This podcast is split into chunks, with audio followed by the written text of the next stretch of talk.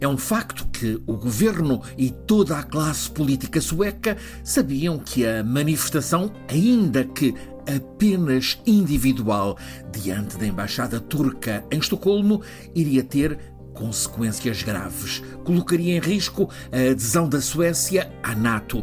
Poderia levar ao boicote de exportações suecas, designadamente as dos automóveis e caminhões Saab e Volvo, para o mundo islâmico. E uma semana depois, é de facto isso o que está a acontecer. Crise diplomática séria, mas a Suécia assume que a liberdade de expressão é um valor essencial da democracia, portanto, não poderia ter impedido aquela manifestação, por mais complexas que fossem, estão a ser as consequências. Vamos aos factos. Faz hoje oito dias, Rasmus Paludan, um homem com dupla nacionalidade, sueca e dinamarquesa, líder de um grupúsculo de extrema-direita, opositor de qualquer presença islâmica na Escandinávia, cumpriu os requisitos para se manifestar diante de uma embaixada em Estocolmo.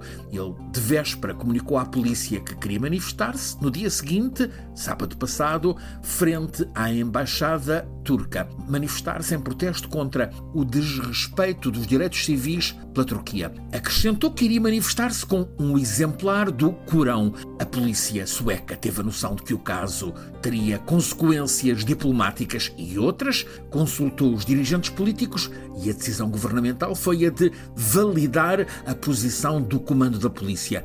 Como a liberdade de expressão não pode ser limitada, a manifestação tem de ser autorizada. Foi.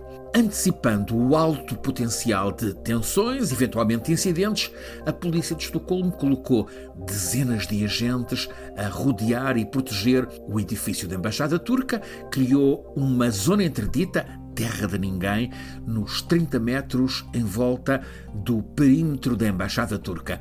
Colocou grades a fazer barreira e também mobilizou agentes para segurança do manifestante. De facto, apenas um para além de repórteres que tinham sido avisados. Rasmus Paludan apareceu com um exemplar do Corão, acendeu um fósforo e queimou aquele livro que reproduz o texto sagrado do Islão. Ficou, claro está, desencadeado um novo episódio do tenso confronto entre a liberdade de expressão ocidental e a blasfémia. As imagens daquele exemplar do Corão a ser queimado de imediato se propagaram e foram rastilho para começarem manifestações de indignação pelo mundo islâmico no Paquistão, no Iraque, na Síria, na Arábia Saudita, na Indonésia, no Afeganistão e, sobretudo, na Turquia, onde Erdogan, o presidente, se pôs à cabeça do protesto político com de imediato, dois anúncios. Primeiro, ficava anulada a visita que o ministro sueco da Defesa ia fazer, precisamente hoje,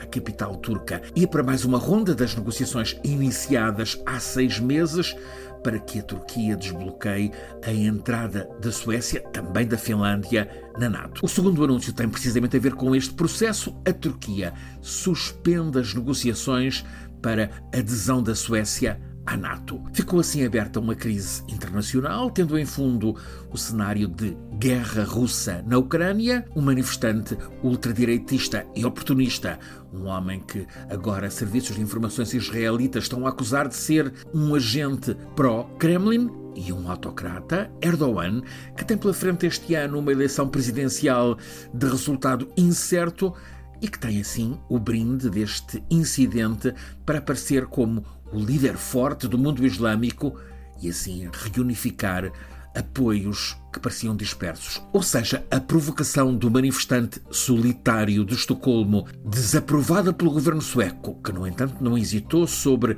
garantir a liberdade de expressão, está a inflamar o mundo islâmico contra a Suécia, contra o Ocidente e ao mesmo tempo está a aparecer como favor eleitoral a Erdogan, que uma vez mais ignora os apelos dos parceiros na Aliança Atlântica de que a Turquia também é país membro.